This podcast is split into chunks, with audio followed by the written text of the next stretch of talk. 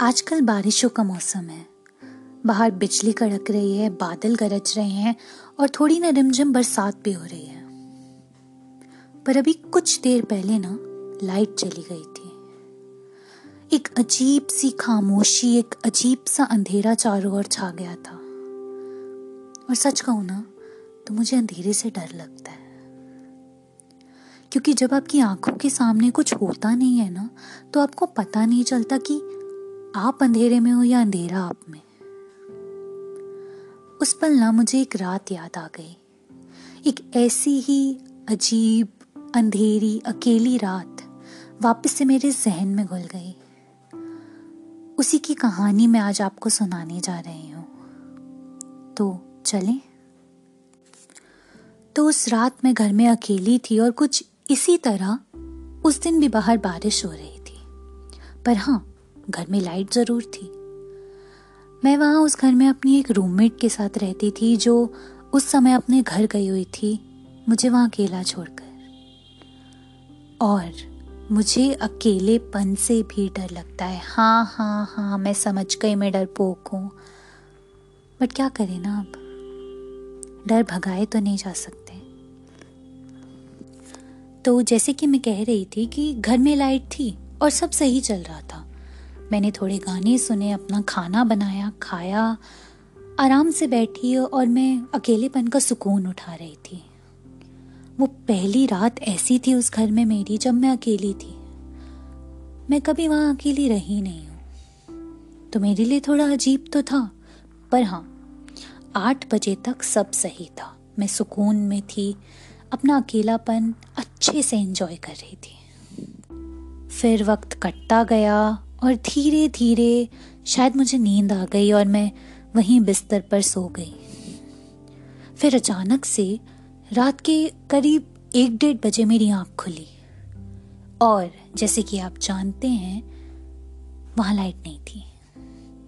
चारों ओर अंधेरा छाया हुआ था। एक सन्नाटा था, वही सन्नाटा जो आज मेरे घर के अंदर था।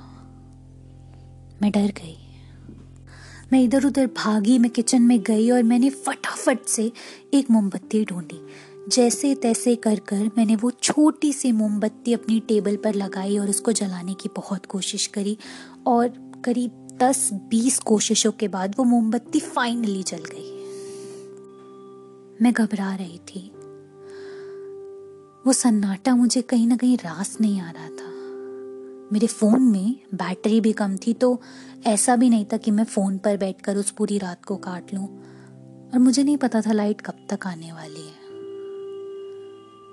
सबसे ज़्यादा खौफनाक तो ये था कि मुझे कुछ सुनाई ही नहीं दे रहा था। इतना शांत, इतनी शांति मैंने कभी महसूस ही नहीं की थी और अचानक से तो बारिश भी रुक गई थी।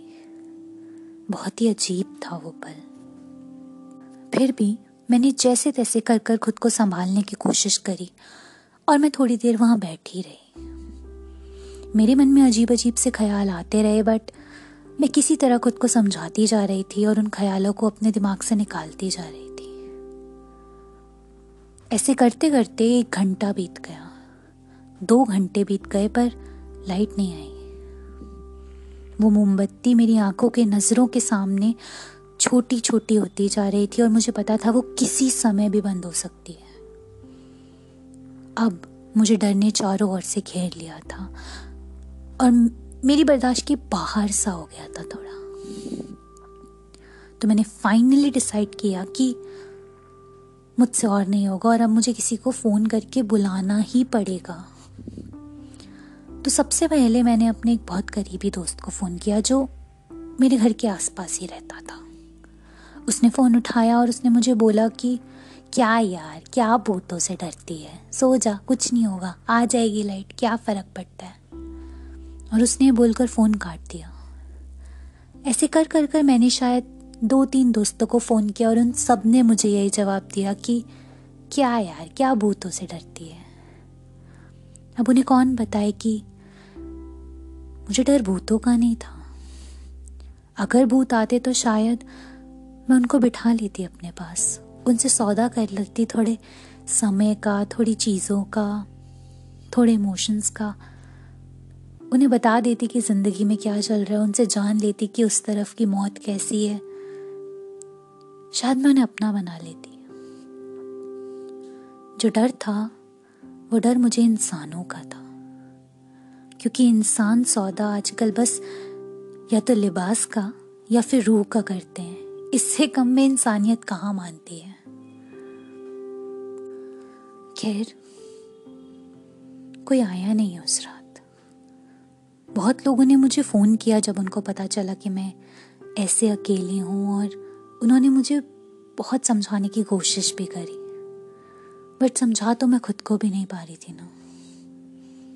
अकेली, डरी हुई एक लड़की एक अकेले घर में पता नहीं क्या कर रही थी। शायद खुद को ढूंढ रही थी, शायद रोशनी ढूंढ रही थी। वहाँ बैठे बैठे ना, मुझे एक बात समझ में आ गई। मैं कितना भी रो लूँ, मैं कितना भी चीख लूँ, चिल्ला लूँ, शायद कोई नहीं आएगा। शायद मैं ही हूँ जिसे ये डर अपने अंदर से निकालना पड़ेगा। शायद मैं ही हूँ जो उस रोशनी के लिए तड़प रही हूँ, और शायद मैं ही हूँ जो वो रोशनी बन सकती हूँ। आजकल लोग आपके लिए मोमबत्तियाँ लेकर सड़कें नहीं पार करते हैं। हाँ अगर आप मर गए हैं तो अलग बात है। पर मैं तो ज़िंदा थी ना। कुछ देर बाद, चलो, भगवान ने फाइनली मेरी सुनी और लाइट आ गई। मैं सो गई, जैसे तैसे कर कर खुद को समझाकर।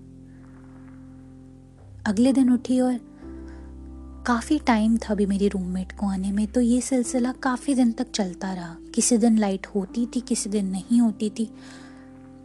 बट मैंने सीख लिया। एक कमरे से दूसरे कमरे में जाकर सोना सीख लिया।